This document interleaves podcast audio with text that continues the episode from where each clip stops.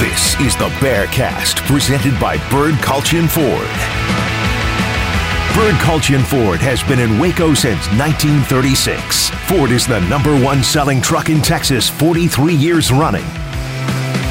The Bearcast is also presented by WellMed Medical Management and USMD Health System Dallas. Here's Craig Smoak and Grayson Grundhafer. Hey, what's up, everybody? Welcome into a brand new edition of the Bearcast on SicEm 365, 365 Sports. We come to you following the first live action, the first real game of the 2022 season. The Baylor Bears, number 10 team in the country, defeat the Albany Great Danes last Saturday at McLane Stadium 69 to 10. They empty the benches.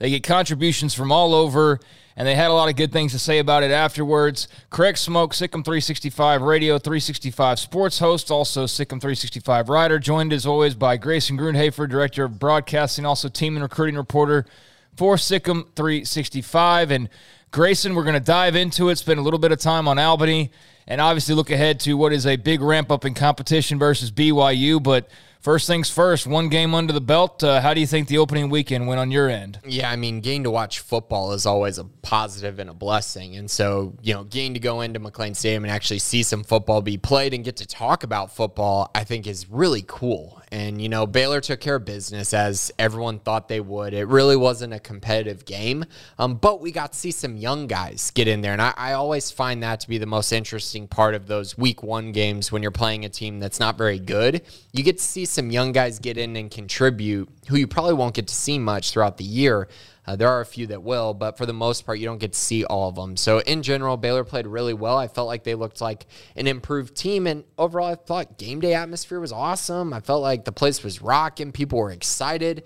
And when you get those things all together, it ends up being a great weekend. Yeah, I thought the game day presentation was nice. Uh, I'm not going to pick it apart, you know, to every little level like, you know, mm-hmm. regular season ticket holders will. As you know, people yeah. let their grievances be known. But I thought the new DJ was pretty good. Like as far as you know, weaving in and out of the game and not being kind of herky jerky. Now there were some conflicts with the band, as people right. pointed out, but you can work that out. But I thought other than that, is like, oh, too much energy. Well, that's mm-hmm. better than having you know the wrong kind of lack of energy.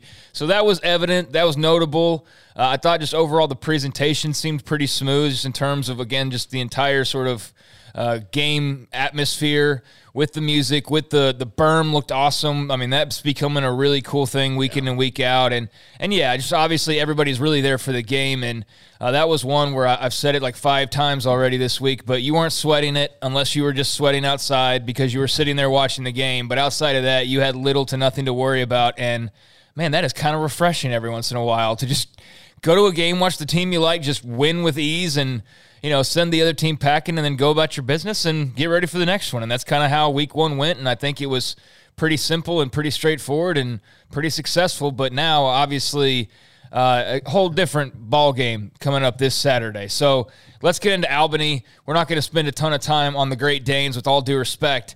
Uh, that's just the kind of game that it was. Blake Shapen making his first start, um, like everybody this year, but you know his first start since uh, the Big 12 championship game, which was only his second start ever. So his third uh, career outing uh, as QB one, 17 to 20, 214 yards, two touchdowns. Had a rushing touchdown as well. Um, he went out there and pretty much just you know flashed some of the skills that you know has the coaches excited, has people excited. We saw some deep balls, saw him you know hit Monaray Baldwin early on, saw him hit Hal Presley early on.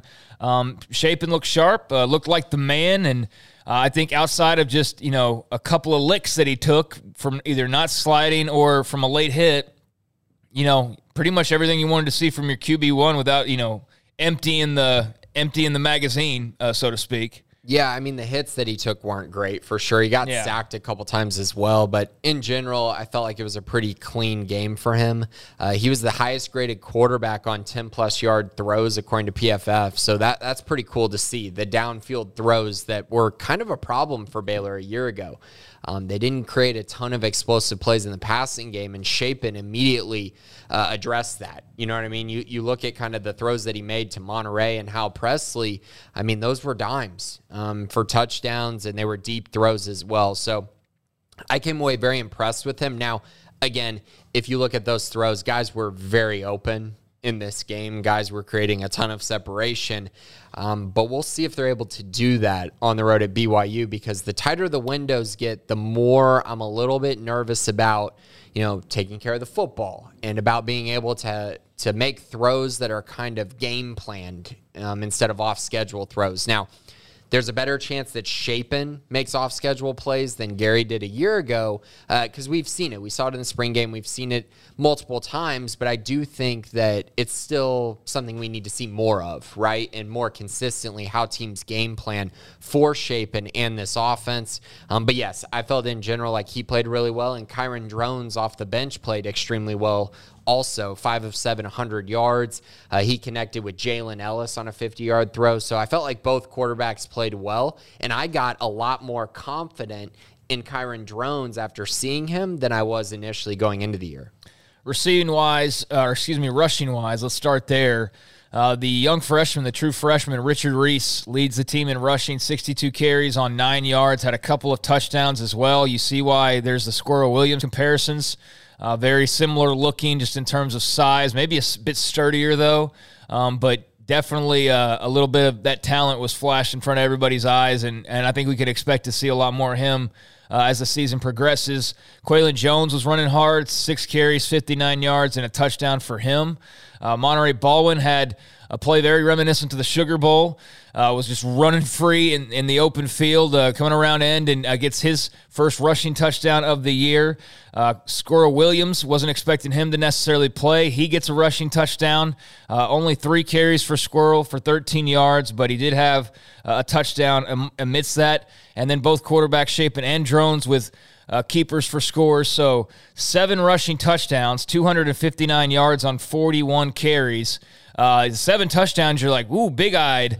Uh, wow, that's incredible. It's a little bit more of a struggle for them to run the ball. They didn't just necessarily, you know, name their their yardage like you thought that they could probably against a team like Albany. So that is something that I think come out of this game, people were maybe not concerned about, but are a little curious as to okay, why did we not look as dominant as I thought we would, or why didn't we rack up 400 yards on 41 carries? Uh, so maybe that's one area you go like, okay, need a little tweak in there, um, but good to see them basically empty the bench uh, with everybody. And um, you know, Taye McWilliams was a starter, 12 carries, 45 yards. He was really one of the only guys to not find the end zone. Um, but Richard Reese, I thought looked good. Qualan Jones, like I said, ran hard, and ultimately they got what they needed to. But uh, definitely not going to be the best performance out of the backfield we see this year, and, and it, it will need to be, you know, one of the. It, it, they'll need a bigger performance at some point down the line. Yeah, and I also felt like that was probably play calling and game planning. Sure. I think this was a lot of they could have ran more play action. Instead, they just decided to hand the ball off. You know, just because you're trying to get the game over with, you're not trying to run up the score on anybody, and so and also you don't want to show too much. And so I think that was a part of it. So you know, getting stuffed on fourth and one, not great. Um, but on the flip side, it's one of those things where eh, we'll take that and then we'll just correct it next week when we run play action out of that and then get a first down. So I think there is some gamesmanship being played there as well. Um, you mentioned the Monaray Baldwin touchdown. Excellent block by Taye McWilliams. I mean, he is the reason that play was that play. Like he made a sensational block.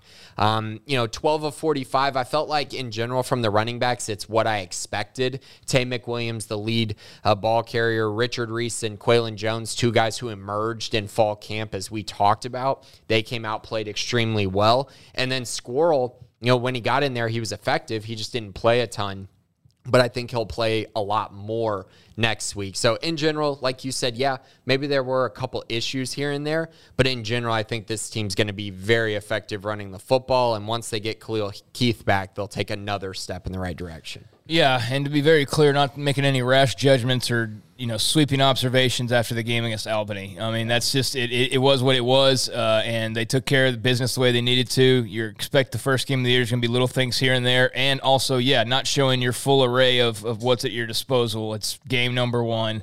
Um, receiving wise, uh, they had over 300 yards through the air as uh, both Blake Shapen and Kyron Drones were able to, to wing it a little bit. As I mentioned, Shapen 214 yards, Drones flat 100 uh, yards on the day. Uh, did not have any passing touchdowns like Shapen did, uh, but did have the running touchdown that we mentioned, and, and he did look good. But Monaray Baldwin, 84 yards and a touchdown. Uh, Hal Presley, a touchdown, 56 yards receiving for him on three car- uh, three catches.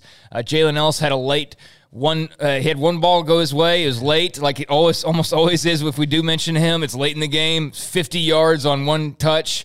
Um, I thought that Dave Aranda's quote about him was very, very telling.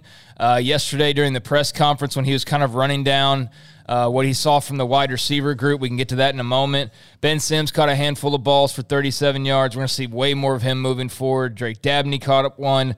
Saw Seth Jones kept a, catch a couple passes. Taye McWilliams caught some balls out of the backfield. Armani Winfield's first career catch goes for 10 yards. And then Qualan Jones even had a had a reception as well. So uh, 22 receptions for 314 yards, two TDs to the ball went into Presley. And um, that was just like kind of your generic offensive stats. But uh, scoring wise in that game, it was the passing game that got things just lit right from the very beginning. And that was Shapen finding Baldwin pretty much right out of the gates for a 47 yard score. Uh, you had the fun Craig Williams touchdown that followed that shortly thereafter, and then Gavin William or Gavin Holmes with the uh, exceptional 72 yard punt return uh, that was your first quarter of scoring for the Bears. So they got offense uh, via you know the pass game and the running game, plus special teams via punt returns, all contributing to scores to make it 21 to seven. Because Albany did find their way into the end zone in that first quarter. I think that whatever bets were out there, they had to have upset some some folks, uh, you know, in the betting market because a lot of people not expecting them to pass like three points in the game, yet they were able to after that fourth down stop that you mentioned earlier, turn right around and uh, a couple plays later, score. So by the end of the first quarter, it's 21 to 7. Second quarter, another big pass, 38 yards to Hal Presley, and then Blake Shapen with the quarterback carry. So it was 35 to 7 at halftime. And you'd seen uh, a little bit of the passing game. You'd seen them kind of take control at that point. And I think by halftime, everybody was feeling pretty good and excited to see a Hal Presley and a Squirrel Williams and a and a Gavin Holmes out there is kind of the comeback kid story in so many ways. Yeah, and I think looking at that wide receiver position, as you mentioned, and just kind of looking at the production, it, it was very similar to running backs. It, it, was kind of what we expected, right? You got Monaray and Hal Presley being the dynamic duo that they are. I think they're going to be the two leading receivers for this team, and Ben Sims with five catches, obviously he's going to be extremely targeted as well. So those three guys, and that's like, okay, but who else?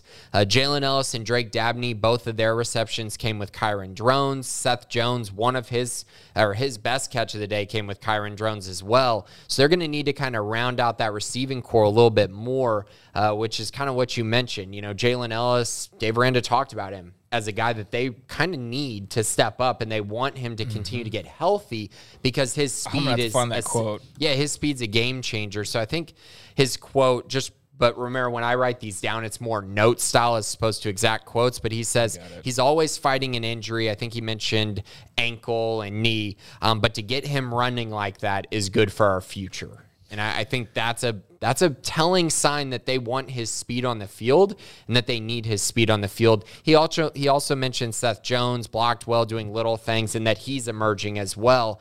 Uh, so we didn't see a lot of that, um, but we did see Jalen Ellis making you know a big impact in this game on one play. Now, can he do that with the starters? That's to be determined. Yeah, he said. I think that he's one. He uh, said I think he's emerging, talking about Seth Jones. Uh, to have Jalen catch that ball, that was really neat. I think he's one that's always fighting something, some type of ankle injury or knee injury, and to be able to get him running like that, it's good for the future. That's basically what you said. But he's, yeah, he's always fighting mm-hmm. something. That was, yeah, it's kind of, it's annoying. Like you're always banged up with some injury, and it's not always his fault. But yeah, you just kind of want to finally at this point, like he's a junior now, right? Yeah. Uh, you need to see him out there and contributing, and so to see him catch that that ball at the end was uh, was certainly a, good sign. So just totally dominant in the first half. Um, it was 35 to 7. Baylor scored at least two touchdowns in every quarter of this ball game. So by halftime, it was just a question of, okay, you'd seen all these highlights. Like, what more were you going to see in the second half? Who are you going to see in the second half? How long was Blake Shapen going to be out there? Those kinds of questions. Third quarter, uh, Monaray Baldwin's just Mr. Tone Setter because he had the big touchdown to start the game, and uh, then he did it through the uh, through the ground game to start the second half. A 50 yard run again. That was the you know the callback almost to the Sugar Bowl, just exploding around the edge of the offense and just finding a, a bunch of green and uh, running towards the end zone. 50 yards for Baldwin. Uh, so Baylor goes up 42 to seven pretty early on in the in the second half. Albany, to their credit, man, got a field goal, tacked on another three points, uh, 25 yarder. So uh, 11 play, 67 yard drive for the the Great Danes that lasted over five minutes. So at that point, you, you, know, the game wasn't out of reach, but it's like, how many points are they going to find a way to score in this game? Uh, so it was 42 to 10 at that point, and they were done scoring. that, was, that was it. That, but you know what? They exceeded expectations, I think. Uh, because after that, Kyron jones called his own number, the nine yard touchdown run late in the third quarter. It was 49 to 10. And then the fourth quarter was basically just the running game show and the Richard Reese show as uh, Richard Reese, the true freshman running back, uh, caps off a uh, seven play, 61 yard drive with a one yard touchdown, the first of his career. Uh, just a few minutes later, seven yard run caps off a very short uh, four play drive uh, to make it 63 to 10. So back to back touchdown runs for Richard Reese. And then Qualan Jones got in on the action uh, to cap it off a 27 yard run uh, to make it 69 to 10. And then John Mayers misses the extra point and uh, instead of it being a, a nice round 70, uh, it was 69 to 10, and that was all she wrote. So, uh, special teams, obviously, missed extra point, but had the big punt return, and I think everything else was, was pretty much smooth from all indications. I'm sure they've broken it down to a you know, and much, they were rotating kickers, yeah, to a much d- deeper degree. I don't think that too many were you know focused in all that much on the special teams aspect of it, but um, looked okay there. Defensively, I don't think we saw a ton necessarily, and offensively had to work some things out. Offensive line could certainly be a bit sharper, and will have to be this week. Um, need those receivers to keep coming along and young playmakers, but you know, uh, for a game against a team that you're expected to beat by seven touchdowns, I thought it was pretty well executed and pretty entertaining. Yeah, and you mentioned that field goal that Albany had in the middle of the third quarter. Not only did they not score again after that, they didn't get another first down the rest of the game. so I mean, Baylor definitely turned turned like, that it's page. Time quick. to end this. Yeah. yeah. and they kept giving up plays, and they kept they were done with that after that field goal. So a couple things on the defensive side that I want to bring up. I don't if you watch the game, Baylor was running a whole lot of the, you know, two jacks on the field line up a ton. So you saw Bryson Jackson and Garmon Randolph lining up on the end uh, with two down linemen and I felt like that was really effective and that's something that we expected to see this year but it was really cool to see it finally on the field. Lots of speed there, lots of dynamic playmaking. Bryson Jackson forcing uh, the turnover early in the game as well. So I was curious to see how they would work that in. And they didn't just work it in, they were using that a ton in this football game. A couple other takeaways Tyrone Brown is the backup um, at Mike. And Will Williams is the backup at Will linebacker. So Josh White looking like he's on the outside looking in. Currently played a lot on special teams, um, but seems to be behind those two at the linebacker position. We saw Matt Jones leave. I don't know if we've gotten an update on him, but he was walking around fine. So afterwards, assume, Aranda said there was no injuries, but we know that they're not necessarily right. the most uh, open with that. Yeah, and he was, you know, he went to the sideline, was kind of upset, but it, it maybe was just a stinger of some kind. He was walking around fine, so I'm guessing he's okay. It's true. We also saw um, TCU's quarterback act like he had torn every ACL yeah. known to man, and it turns out he's going to be out for like a week. Right. So yeah, who knows what Matt Jones was feeling? Yeah, yeah. And then in the secondary, no Christian Morgan, but Dave Aranda did say they expect to get him back this week. Very curious to see how that unfolds. We saw a lot of Devin Bobby coming in and subbing in for Devin Lemear. We saw, um, you know, some Mike Harris as well. Um, and Al, Alfonso Allen, who had a sack in this game as well. Yeah. He looked like a heat seeking missile on that sack. So he looks like a guy who could play, but I'm curious if they shorten that group a little bit this week to just the four primary guys, uh, or if they continue to mix in the Devin Bobby, the Mike Harris, and the Alfonso Allen once Christian Morgan is back. That'll be something to keep an eye on.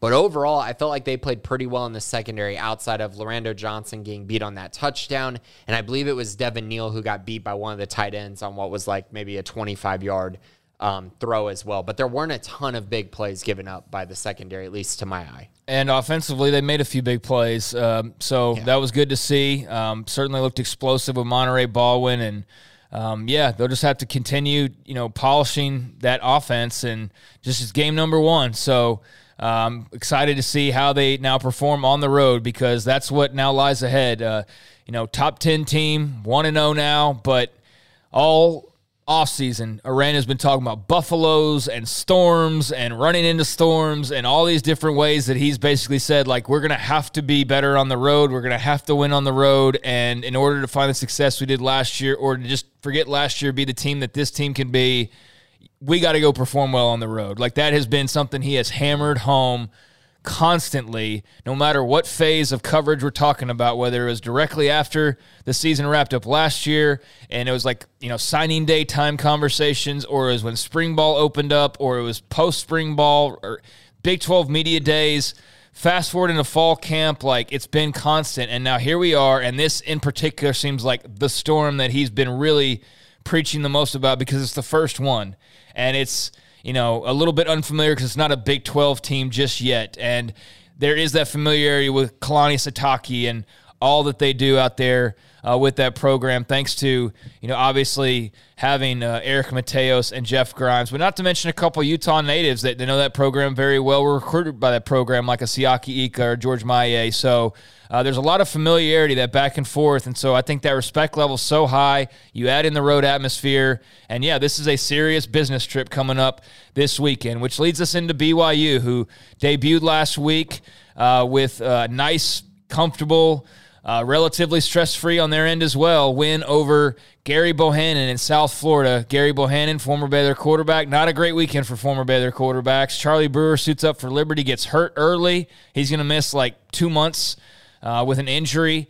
Gerry Bohanon, Uh, not hurt to my knowledge, but uh, just on a team that's not very good at all and is going to struggle mightily. And Jeff Scott's probably going to be fired before the year is over with if they continue on the trajectory of week number one.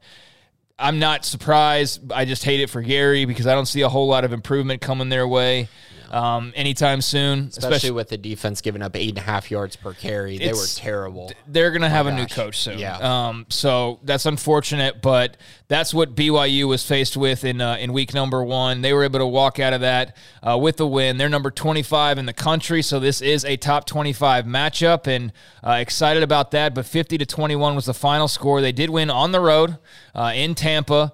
Uh, Gerry Bohanon just 17 of 30 for 172 yards, averaged less than six yards per pass, no touchdowns. Uh, one interception. He had a QBR of 7.2, so just a bad, bad day. But uh, they got payback. Definitely, they got payback. Oh yeah, for last year, yeah, no, yeah. no doubt about it. Uh, USF just runs for slightly over 100 yards, throws for less than 175. Uh, so BYU is going to face a much tougher challenge this week, and so is Baylor. And so that's what's going to be interesting. Is both teams are coming off of just handling their business. Both are confident. BYU has the the home edge, um, but outside of that, um, it's all a guessing game on, on how this one's going to shake out, Grayson. What we do know, BYU comes back loaded with talent. Jaren Hall at quarterback, a good player. Uh, Dave Aranda made particular mention of him. Uh, no Tyler Allgeier in the backfield this year. He's off to the NFL now, but they did bring in the transfer and Christopher Brooks, who had 135 yards and a score last week. Uh, you have the big time wide receiver in Puka Nacua, who was just a pest last year uh, against Baylor. Uh, he has been kind of on the injury report off and on, like. Uh, was hurt prior to week one, ended up playing last week, but still like doesn't seem to be hundred percent. He well, he was 100%. He looked amazing when he was on the field, but then he left the game and was on crutches. He's back to not 100%. Yeah, right. So So that's a huge question mark for them if he can or can't go. He was somewhat doubtful last week, but right. played like you said. So now doubtful because he may have re-aggravated something or re-injured something, but that's certainly a player to keep an eye on.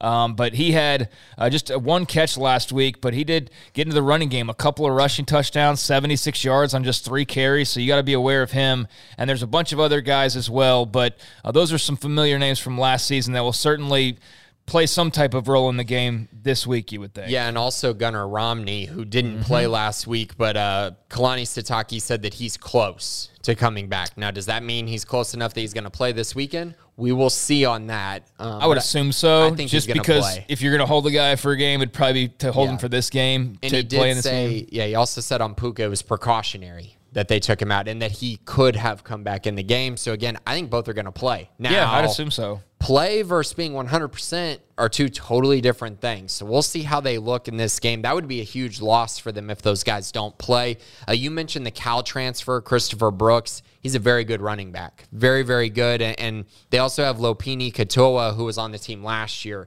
uh, who ran as Tyler Allgeier's backup. So they have a very good run game. Dave Aranda mentioned they're going to want to run the football. They averaged eight and a half yards per carry against South Florida.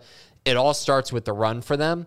But make no mistake, this is a dynamic passing offense. Jaren Hall, very, very good player. Another mobile quarterback that Baylor's going to have to play against, which they didn't look great tackling the quarterback position in this first game against Albany. They're going to have to shore that up a little bit against Jaren Hall. And I think the biggest kind of my thought process on it is I think Baylor's going to be able to somewhat take away the run game. But where I'm fascinated is in the passing game. If Baylor's secondary, these cornerbacks, the safeties who we talked about all off season as they've made big strides, but you never know what they're going to look like when they face an elite offense. And BYU has an elite offense, and they're going to take shots. They're going to run play action. They're going to create misdirection. They're going to confuse the secondary at times. And so it's a matter of how they respond and how they react. I'm just kind of so intrigued by these cornerbacks, Lorando Johnson, Mark Milton, Tevin Williams off the bench, AJ McCarty, and then the safeties, you know, Devin Bobby, Devin Neal, Devin Lemear, you know, how they respond to this passing attack that they're going to see on Saturday, I think is going to be the key to the whole game. Yeah, I think it's a fascinating early season matchup. I mean, on paper, I go with Baylor, and I feel very strongly about that. But you throw in the wild card of just a very inexperienced secondary and some young guys going into what's going to be a heated environment for the first time. It's only week two. Um, yeah, and they're going to be playing against some grown men, you know, in comparison. So, uh, yeah, BYU last weekend rushed for over 300 yards and three touchdowns, uh, primarily coming from Brooks and Nacua. Uh, and then uh, through the air, Jaren Hall uh, helped contribute 261 yards and, and two scores. So uh, a lot of receivers involved. You know, 10 plus receivers getting their, their hands on at least one pass last week. So I uh, wonder how much they'll get off the bench this week. But yeah, that offense is something that's going to be a, a, real challenge for, for this Baylor defense and Ron Robertson company. Yeah, I'm very curious though because last year Baylor ran for 303 yards on BYU, and I know the final score was 38 to 24 they scored late. That game was really a 20 point difference. Baylor really dominated that game. And both teams are returning so much on the offensive and defensive lines. It really just makes me sit there and question, you know, why shouldn't Baylor be able to go do that? Why shouldn't they be able to do this, the exact same thing they did a year ago and not have too many issues with it? But I think it's the road environment oh, that yeah. is really changing some things because if you look at Baylor's schedule last year, you ready for their road wins? At Texas State 29 to 20, at Kansas 45 to 7. Then you got to scroll all the way uh, down. Two of maybe one and two as far as the worst programs in the country over the last right. couple of years. Right. And then at Kansas State at the end of the year 20 to 10. Those were their only road wins a year ago. That's just crazy to me. They lost at Oklahoma State 24 to 14. They lost at TCU 30 to 28. That's what they've done on the road. And I know they were so good last year, went 12 and 2, but they didn't do a whole lot on the on the road at all. And I know they won neutral site games in the Big 12 championship and Sugar Bowl, but it's very different winning a neutral site game versus going and winning on the road. Baylor has a lot to prove in this game from that aspect. Yes, they do. Right now, uh, looks like BYU almost four point favorites. Yep. Uh, it's only Tuesday, so we'll see how that. I, I, would expect that to inch closer towards it's been Baylor. growing. It was really? two and a half. It's been growing. It okay. went up to three and then three and a half. It's it's been trending in the direction that it might close at four or four and a half for BYU, which I have found very very interesting.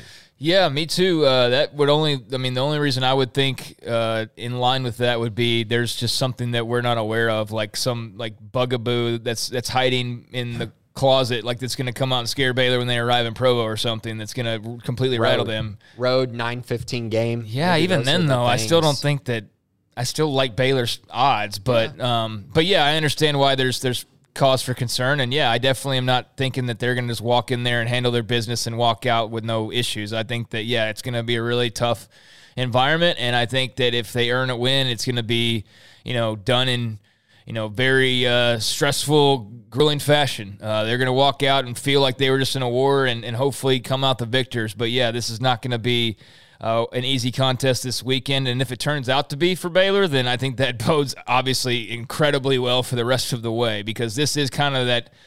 Uh, it's week two.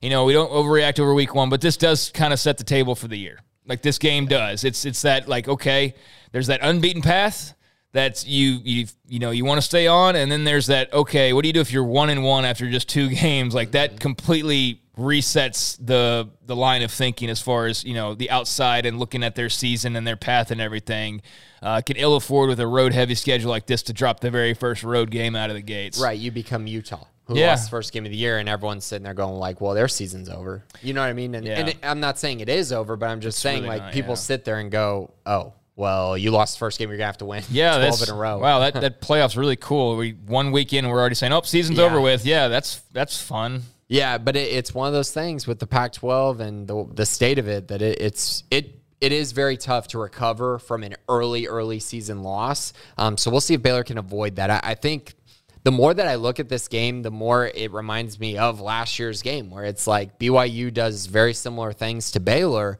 but Baylor's just better at them. And so that's kind of where I'm at. I do think the road environment plays a factor, and I do think BYU is going to be excited for this game. But I also think Baylor's going to be excited for this game. You got guys going home, you got a new offense that looks just far more explosive, and I think they're going to take advantages uh, when they can in the passing game. And I think Blake Shapen's going to show uh, the country a little bit more of kind of why Baylor made that move from Gerry Bohanon to him in the offseason. Yep, it is a, a big time challenge, uh, but one that they seem ready for, and one that they you know seem pretty good. Uh, sta- you know, seem to be pretty good standing coming out of game number one as far as just health and confidence and focus and all those types of things. And again, this has been a game that in so many ways Dave Aranda has been preparing them for for the entire offseason. Storms, Buffaloes, all that goes back to to what they're now getting ready for this week. So. Uh, I think preparation wise, they'll be in a good place, but you just never know with young people, inexperienced, going out on the road in a hostile environment, and just what that can do, and Big Mo and how that swings. So I think that's going to be obviously a, a big part of the story this weekend. So there's BYU. Um, I guess. Uh, what do we need to do here? We got Big 12 predictions at the end. We we already already ready for mailbag. Let's get into the think so, mailbag. yeah. Go ahead and fire that first one off there, Grayson. Okay, the first question from the bare minimum is BYU better than Albany? Yes. Uh, yes. They're probably 50 points better than Albany.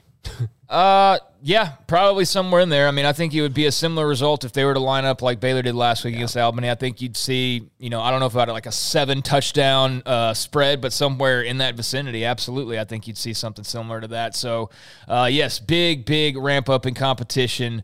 Uh, bare minimum. Thank you for that question. Uh, A Bear two. There's an ongoing debate on 365 about Aranda's penchant for following the statistics or formula on going forward on fourth, even on his own side of the field. I know context matters as to whether it is the last two minutes and the score, but generally, what are your thoughts? And you you loosely touched on this earlier. Uh, B, uh, Albany's one touchdown drive was, uh, you know, a couple plays following a big fourth down stand for them. Um, Baylor deep in their own territory, like around the 30, right? Wasn't it? Uh, ends up going for it. And uh, early on that game, get absolutely stuffed. And a couple plays later, touchdown, Great Danes.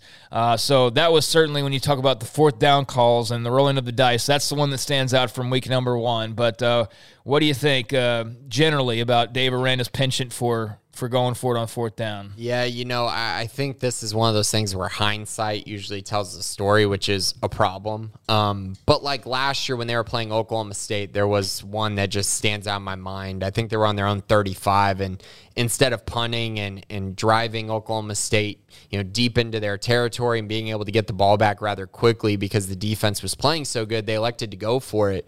And that was a mistake. You know, it gave up points. And I just think in general, there are times where it's good and times where it's bad. And so that makes it hard to kind of generally talk about on a um, without going case by case. But I would say that in general, I'm in favor of going for it. I think analytics make a lot of sense in this department. And I think for the most part, Dave Aranda and Jeff Grimes have really taken advantage of the analytics in a favorable way. Um, but at times it has bit them a little bit. And so I, I like the aggressive mindset, but I would also say in some situations, I definitely don't agree with it. And that Oklahoma State one is the biggest one that stands out in my mind. I'm trying to think, I think there was one against BYU last year where they went for it and Gerry threw an interception on like the one yard line looking for Yeah, Ben Sims. I think you're right, And you could have yeah. just taken the field goal there early in the game.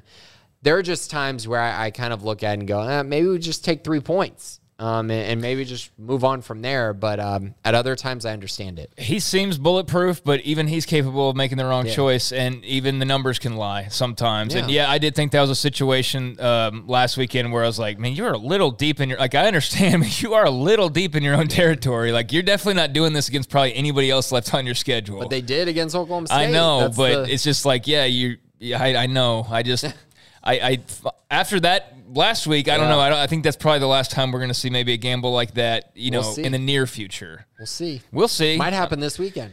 It might, and it might go the same way, and it might blow up, and it might be something we're talking about, you know, in a bad way. Or, it might be an Abram Smith 50. Well, squirrel now, but against Oklahoma State, fourth and two, they ran the toss play. Abram Smith 50 yard touchdown. So it's just one of those things where it's all about hindsight, and Yeah, that's the problem. With, that's the problem with it. Uh, Scotty B, the Baylor King. What is the ideal number of passing yards the Baylor defense allows to give the best chance to win? Um, I mean, Jaren Hall had like close to 400 yards last year passing the football. So, um, you know, they won that game with relative ease, and he threw for a lot. So, I don't know. Keep him under 400. That would be a good start. I do think if you get past 400, then we're starting to get into to yards where scores are have to will have to be occurring at some rate. But um, yeah, I don't have an ideal number in mind. I guess I guess sub 400 certainly though would be a good start. Yeah, so he threw for 342 yards last year, and he also ran for, I believe he had a huge rush, didn't he? Um, It seems like he did. Yeah, he had the long run. So he was eight. this is a funny stat. He was eight for 25 yards and a touchdown, but his long was 56 yards. So he lost just on those other seven carries, he lost 30 yards because it was sacks. You know, Baylor had five sacks in that game. I expect more of the same in that department. But as far as passing the ball, I mean, he had a 95.6 QBR in that game. I mean, he was balling um, in that game for BYU. I think, you know, if you can keep him below, you know, honestly, I think it needs to be more like, you know, 320. They need to keep him, you know, below 320. If he starts getting up into that 375 on the road in Provo, that's going to be a big problem for Baylor, I think, especially if they're taking shots deep and those turn into touchdowns. Uh, that could be a big problem. So I'll put 320 as a number where I'm like, Baylor needs to keep him below that. Yeah, that seems like a like a safe number there. Uh, Scotty B also asked, "Surprised College Game Day won't be at BYU this week." I am a little, but I know there was an incident recently with an alleged racial slur at their volleyball game against Duke. Um, I'm not surprised because uh, Texas Alabama's this week for one, and there's some other good games as well. Um, so no, I'm not surprised that that Provo wasn't on the top of the list. I certainly don't know that because that happened so closely, uh, you know, date wise. I don't know that that had any impact because I feel like you would have already had to have set a lot of that up. Um, but if it did, I wouldn't, you know, also be shocked by that because that was a story involving their volleyball team uh, a week or so ago, where uh, a black player for Duke was apparently getting heckled pretty openly by a BYU fan, and uh, the way it was portrayed, and I don't know, I wasn't there, was that like nobody really stepped in to stop it, the harassment, and it just kind of went on. And um, I just, I, when I read that story, I was like, there's no way that happened the way that it was outlined, right? Like people just sat there and let that occur. And so I don't really know what what happened ultimately. I do know like Dawn Staley in South Carolina what refused to go play there. Um, and so there was there was some fallout from it, and definitely not a good look for BYU. But I don't know that I would say that's not why that's why College Game Day is not there. Um, but who knows? Might have contributed. Yeah, I think uh, ESPN would be lying if they said that this Alabama Texas matchup wasn't already going to be the game day spot Yeah, before kinda- the season. Sure, Like, exactly. it, it didn't matter unless Texas went out and lost to UL Monroe. This was going to be the college game day uh, choice, and that's fine. because they don't always care about who's the best. They, care don't. about the most money and the numbers, Yep. and that's And all. When you really think about it, and you ask these questions about conferences and, and the TV games and ESPN and all that, it's just money and numbers, and that's why you could be Texas or you could be Alabama. You could go over for like ten years straight, and your numbers will drop, but ultimately win a couple games and fire up the band, and the juggernaut moves along and the cash cow continues. But I was told late night is all that matters, and so that's why I was thinking, you know, it could be BYU and Baylor because it's late night, right? yeah, That's all yeah, that big that late night window. That's that's all that is, you know the the college you know TV operators want is that big late night window. Apparently. So, anyways, I think for Baylor going forward, though, they do have the Oklahoma State game on October 1st. And I think that's a good chance that they get game day. I'm not saying they for sure will because I believe NC State plays Clemson that weekend. Um, Yeah, NC State might and They- Clemson yeah. might both like both of them. Uh, you know, no no knee jerk, but that was not a good showing for those two ACC teams this yeah, week. and Clemson plays Wake Forest the week before. And I have a hunch that that could be Sam Hartman's return, and Wake could be undefeated at that point. So maybe they get it the week before. And then I don't think Bama will get it that weekend because they already just got it. So October 1st is the one that I'm circling as a potential uh, college game day for Baylor. And yes, I know that both teams won, NC State and Clemson, but it just wasn't very pretty. Um, is what I'm getting at. For, NC State, especially. Oh my gosh. yeah, no, um, not a great game for Devin Leary or or the Wolfpack in general. They have expectations, so don't roll with them when they have expectations. Is kind of the the theme around NC State.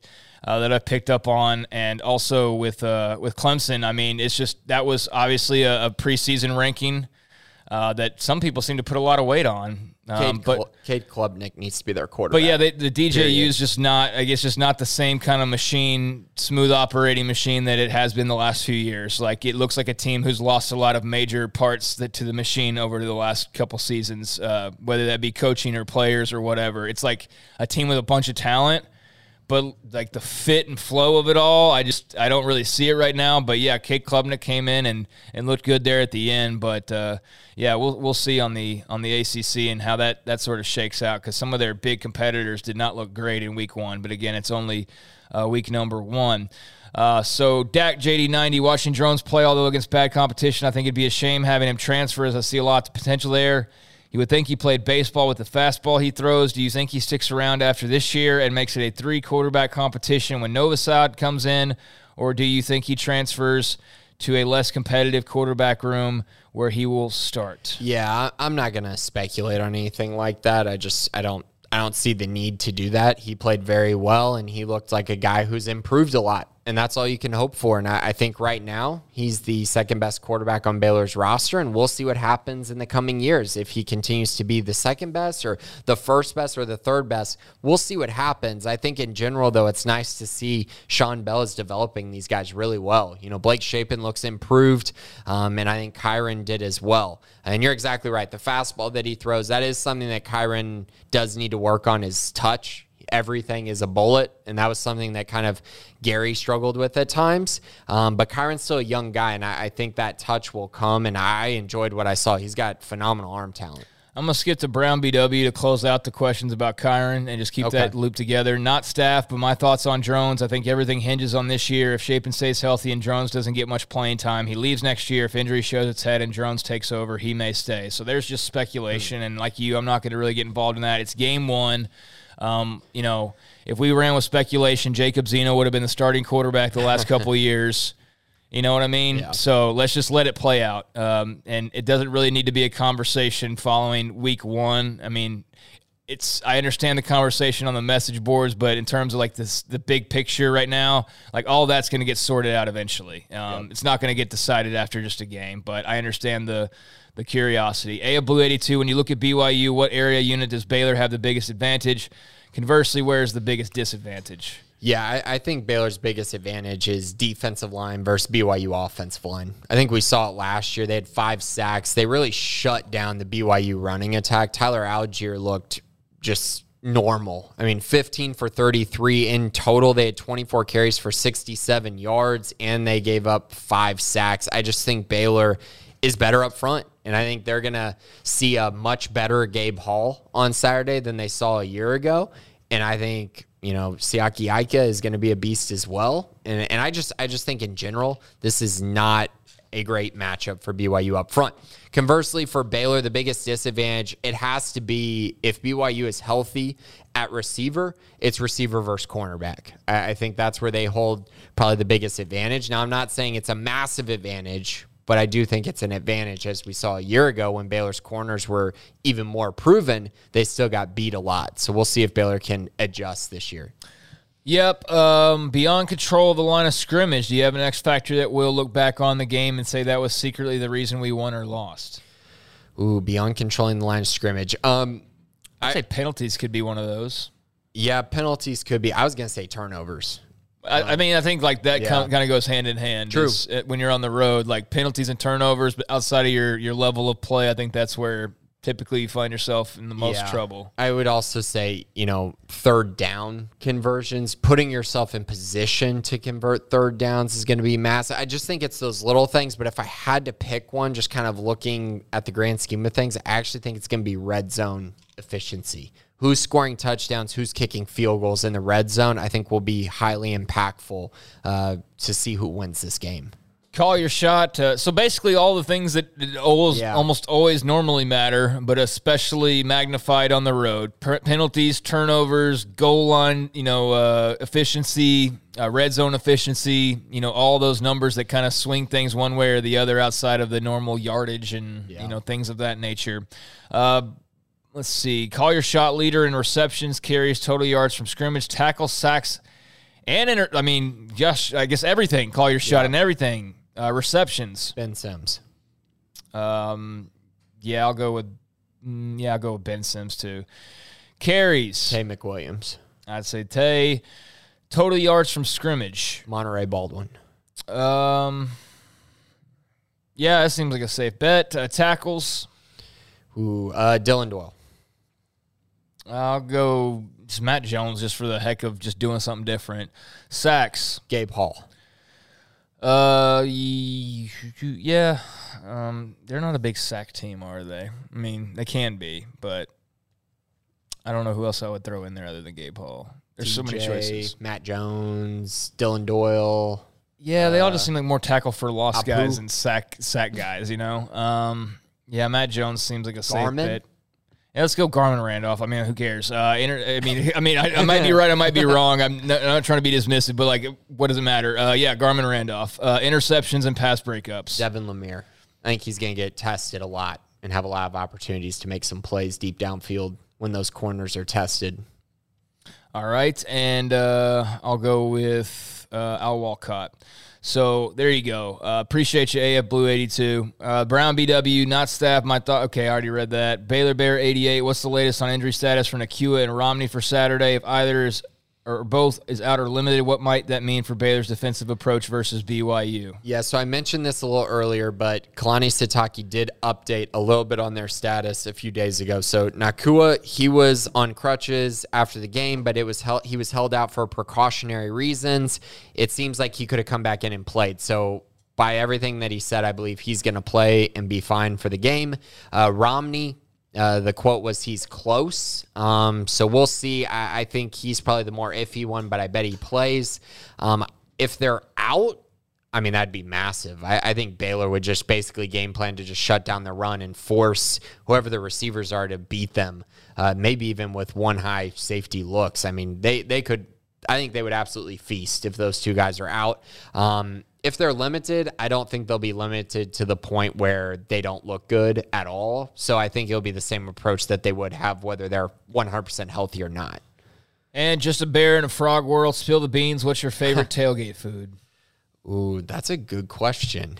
Um, I you know tailgating. I, I really like nachos. Nachos are kind of where I'm at. You don't get to see them that often. You don't get them that often, but nachos on a game day are pretty pretty terrific. Yeah, I like uh, I like off the grill, like uh, sausage links, mm. uh, like yeah. nice juice, especially when you buy like juice, you know, like yeah. that nice juicy sizzle that you get. So that always seems like just all like memories come flooding back when I bite into like a sausage link hot off the grill at a, at a tailgate. So yeah, that's that's what comes to mind first for me. Um, and I don't think you really can go too wrong there, whether it's got a little bit of cheese in it or a little mm. bit of mm-hmm. jalapeno, whatever um, concoction. Um, but yeah, that's that's normally a go-to. So uh, did see a lot of people out there tailgating the other night. I mean, I never typically have the opportunity to really uh, scan that scene too much because we're doing the show here and then making our way over. And by the time we get through traffic, it's like kickoff time when I walk through the door. It's like I'm in the elevator and they're they're almost kicking off already. Um, but it did look, best I could tell, like a pretty fun scene on Saturday. Crowd stayed longer than I anticipated, and I thought everybody had fun, and it was great. Uh, so kudos to the you know game day management staff for making it a a setting that people want to just hang out and just watch you know a blowout commence and not uh, you know pack up and all be gone by halftime. You know, certainly some people made their way back, but a good number stayed to the end and uh, made it a fun atmosphere and uh, you know fun tailgate area as well. So very cool to see that. Uh, passed with flying colors, I think, week number one, and uh, certainly uh, we're we're all, I think, nervously anticipating the game this weekend, knowing the impact that it could have on the season, knowing the ramifications, and just knowing the challenge that it is. So, uh, very excited to see how the next couple of days play out news wise, if we get any injury updates or not, and um, you know any curveballs, and then we'll see what happens uh, late Saturday night in Provo, Utah. That's one thing that, that Aranda did point out is sort of one of those disadvantages of those things unique to this game is you're sitting in your hotel room all day long. I mean, when do you finally head to the stadium? It's like 7:30 at night. You're still in your hotel room. It's like when do we go, you know, when do you play the football game? And then finally like 9:30 at night in a time zone that's already an hour behind. Like that will screw your body up, man. That will screw your your thinking up. So that's that's just another challenge you might not think of the altitude I mean, there's, there's these little things that, that can add up if you're not prepared, but they sound about as well prepared as they could possibly be. So let's get into the uh, Big 12 picks to close this one out, Grayson. All right. So Big 12 picks for week two, a big week in the Big 12. Everybody's playing this week and a big week in the non conference department, especially. So the first matchup at 11 a.m. on Fox, Alabama travels to Austin to take on the Texas Longhorns. Who you got in this one, Craig? Uh, roll tide. I think Bama should win this one and ultimately win this one pretty handily. Uh, fun to finally see Quinn Ewers. Uh, he was not Superman. Um, but you know what? I, I'm definitely not expecting Texas to win this game. I don't think we'll hear any Texas back, but this is totally the type of game where they will play well or Alabama will not play all that well, and they'll play close enough, and that will inspire hope and confidence. Whether that's you know based on solid footing or not remains to be seen. Um, so that's I think what you're looking for if you're Texas is almost like a moral victory because the actual victory is probably not in in line. Um, but you know, Alabama's got to still go and handle their business, so we'll see what happens. But I definitely uh, believe it will be an Alabama win and and handily at that. Yeah, I got Alabama forty-four to twenty. I think Texas will keep it close for three quarters, and like you said, I think they're going to push Bama a little bit in this game just because they always get up for some of these massive mm-hmm. uh, non-conference games. So I could see it, but ultimately, Bama is just awesome this year. So it's not a great time to play the the Tide in my eyes. Next up, Missouri travels to Manhattan to take on Kansas State, also at 11 a.m. on ESPN two. Who you got in this one? Who's this again? Missouri at Kansas State. Um, Oh, Big 12 matchup, huh? Uh, Kansas State. I'll go with them. Uh, although, you know, the whole big rah rah debut, they're the hidden team that's going to surprise everybody. I don't think Adrian Martinez really lit the world on fire in his debut. That was more Nebraska than new era Adrian that people were hoping for. Uh, I mean, again, it's week number one, so a lot of knee jerking, but.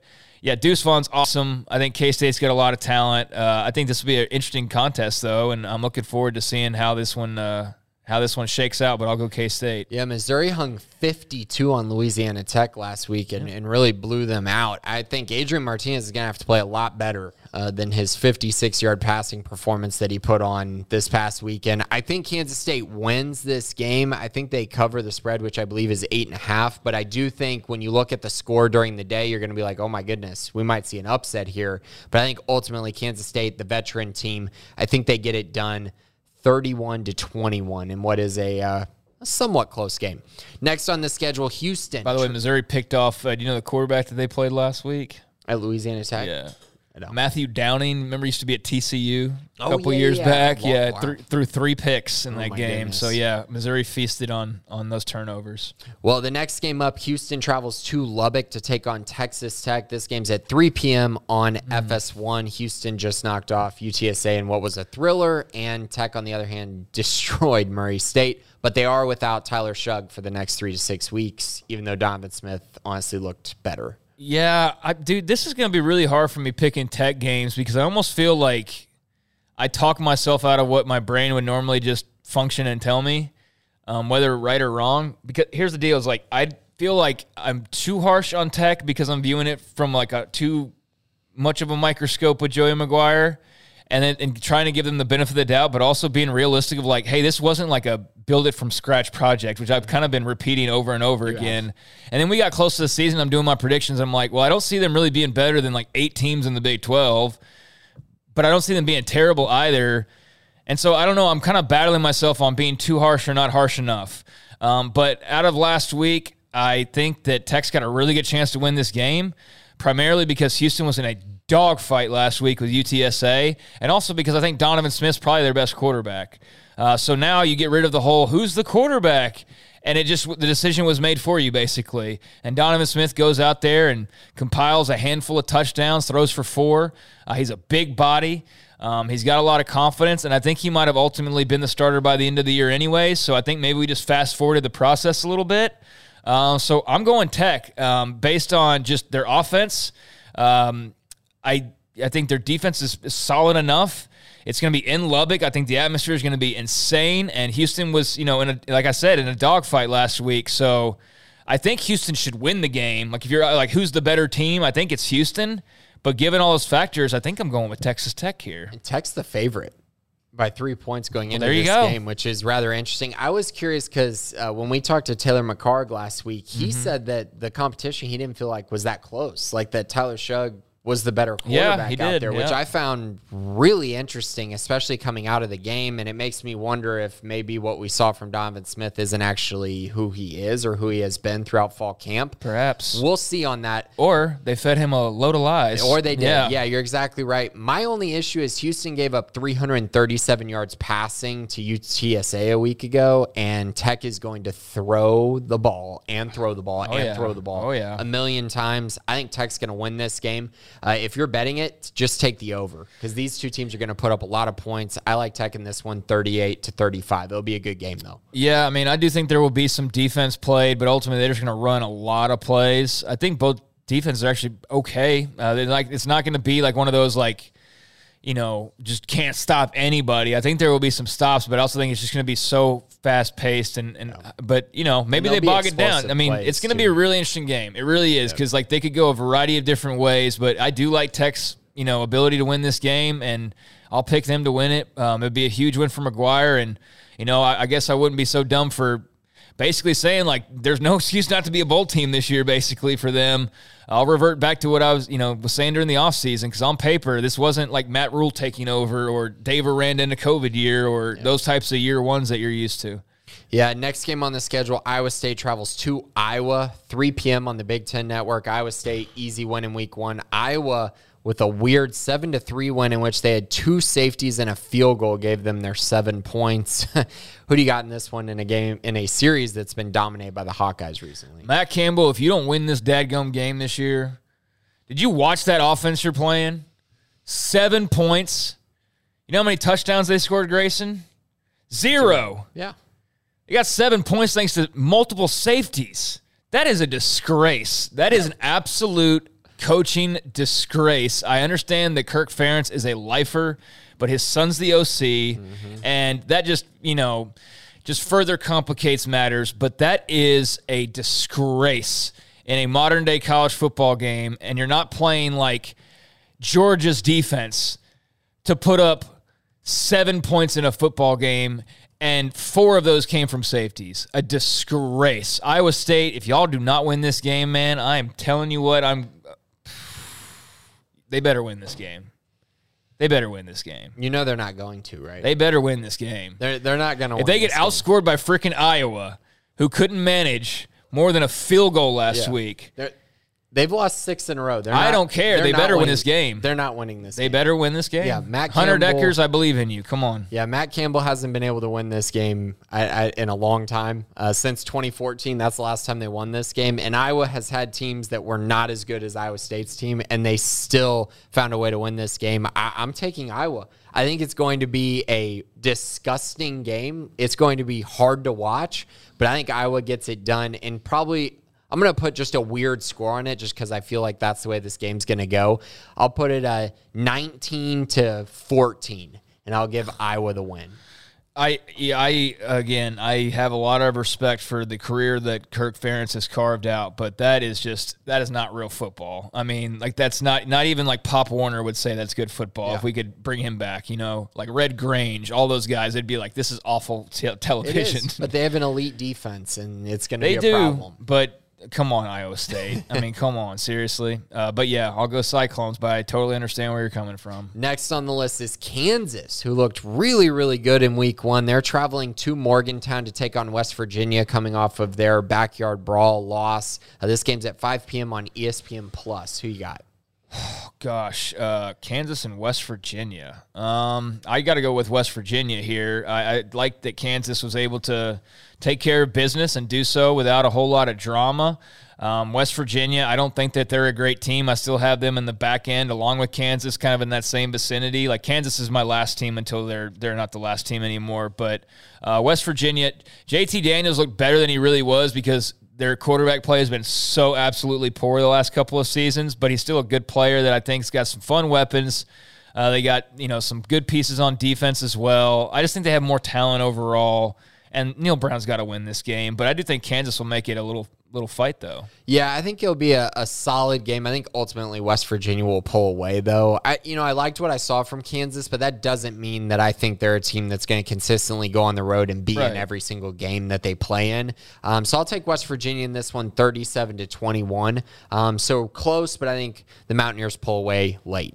Uh, next game on the list, Kent State uh, goes to Norman to take on the Oklahoma Sooners. This game's at 6 p.m. on ESPN Plus. Well, you'll win this. Name your score. Um, they really do have an easy schedule this yeah. year uh, on paper. Um, it was fascinating, and look, I had this weird uh, mixture of being not only an OU fan but also having covered Baylor for so long that I have been able to witness like the whole era of you know Baylor being the best offense in the country or arguably the best offense in the country and seeing the upcoming rise of guys like Jeff Lebby and Kendall Briles and all those guys and now you see them dispersed around the country.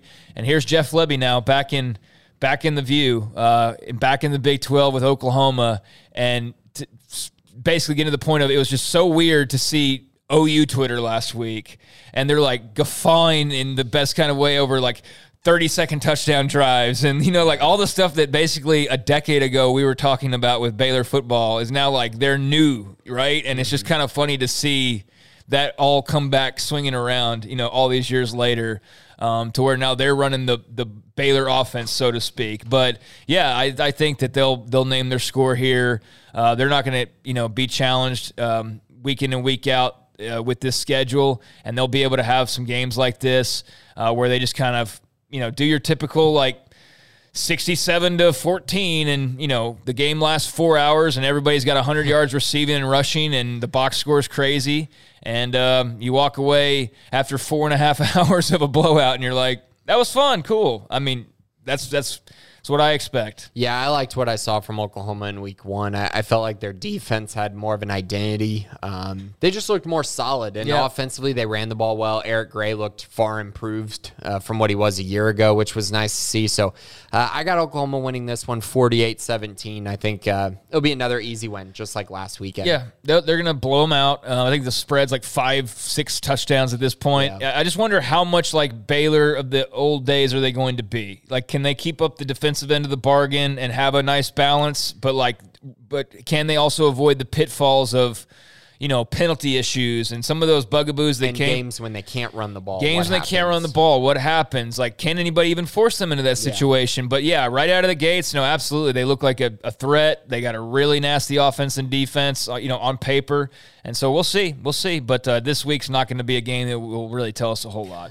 Nope. Next game on the list, Arizona State traveling to Stillwater to take on Oklahoma State. This game's at 6:30 on ESPN2. Oklahoma State uh, gave up a lot of points in week 1. Do you think that's kind of who they are?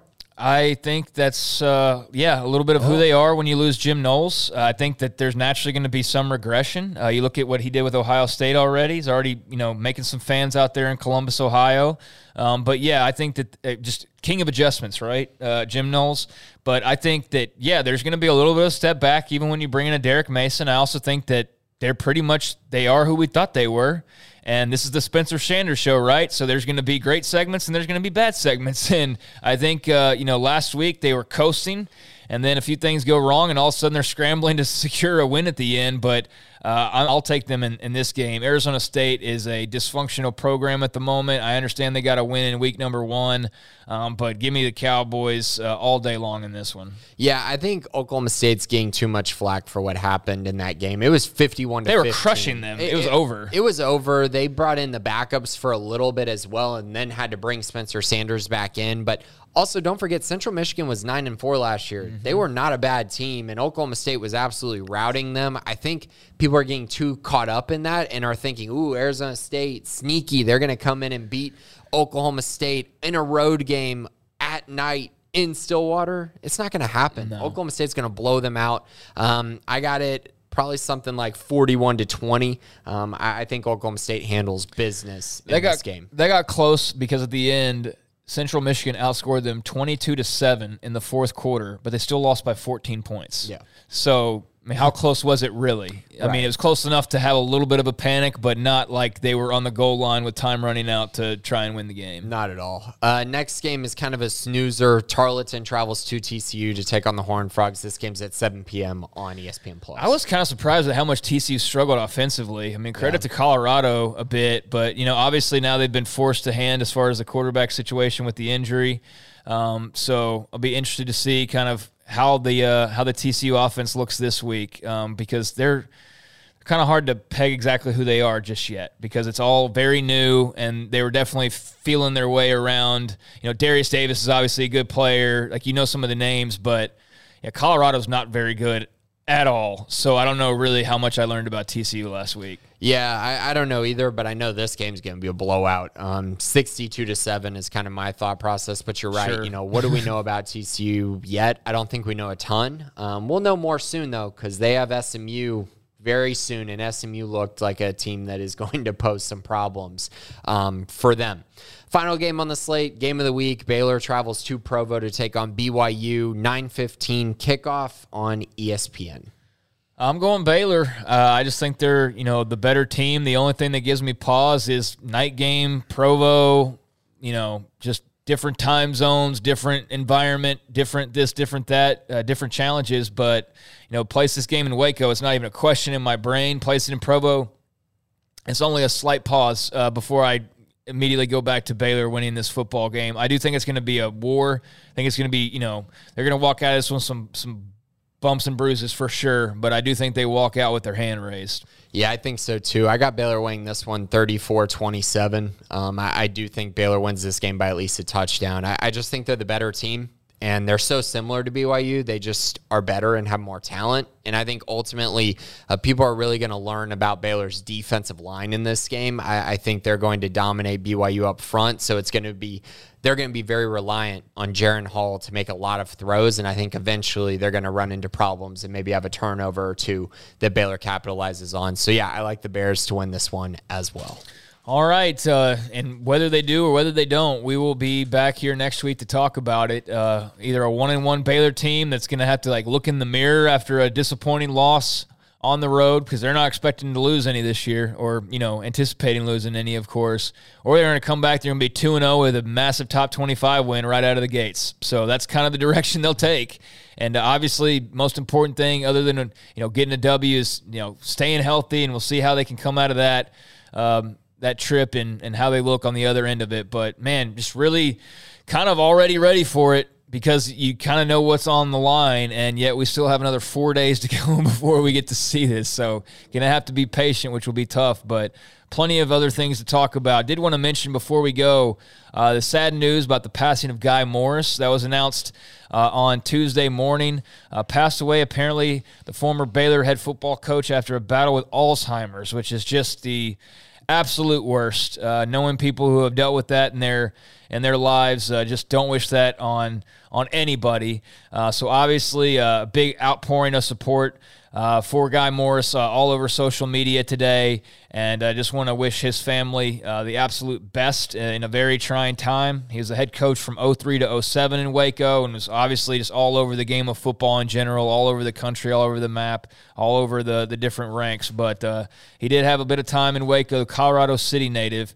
Uh, so salute to him and, and rest in peace. Yeah, really sad story there. So yeah, prayers for his family, of course, and just um, yeah, sad time, but but also you know good to honor his memory right now. Absolutely. So um, you know, there's a lot to uh, look forward to, a lot on the boards, a lot of articles, a lot of, uh, I don't know, Grayson, you tell me, a lot yeah. of things for people to look forward tons to. Tons of articles, tons of content on the premium side of things. We just are churning out content thanks to all of our writers and, of course, Jack, who edits pretty much everything, um, and Colt as well. And just, you know, managing everything and making sure we have tons of content for you on the premium side. So if you haven't checked that out, please do. I promise you'll enjoy it. Um, and then also 365 Sports Radio, Monday through Friday, 3 to 6. Tons of news and interviews. And if you want to, just hear more college football takes and information and news, that is definitely the place to go. Yeah, it seems like we'll start to deviate a bit away from all the recurring realignment chatter now that the season's here and, and that started dissipating. It even looks like the Big Ten's maybe backing away from some of that now, which is nice that you can just kind of let the games be played. So it was fun and refreshing to have that going on. But of course, it's college football. So whether it's that or it's some new rule passing or some new playoff idea or whatever, like – there's always something to talk about these days with college football. And I'm just glad that a lot of the conversation is going to be based on things like what we saw over the weekend. So great to have it back. Great to have a full crew here behind the scenes helping us out uh, with. Uh, uh, Garrett, Jack, and Jacob here today. Uh, thank you to Grayson Grundhoefer, and uh, definitely check out SicEm365.com for all your Baylor athletics news, notes, and conversation. Uh, hopefully, you'll join the premium section. It's a good way to support the site and support the show and support all that we do. But until next time, for Grayson and the rest of the guys, I'm Craig Smoak. This has been the Bearcast on 365 Sports, SicEm365.com.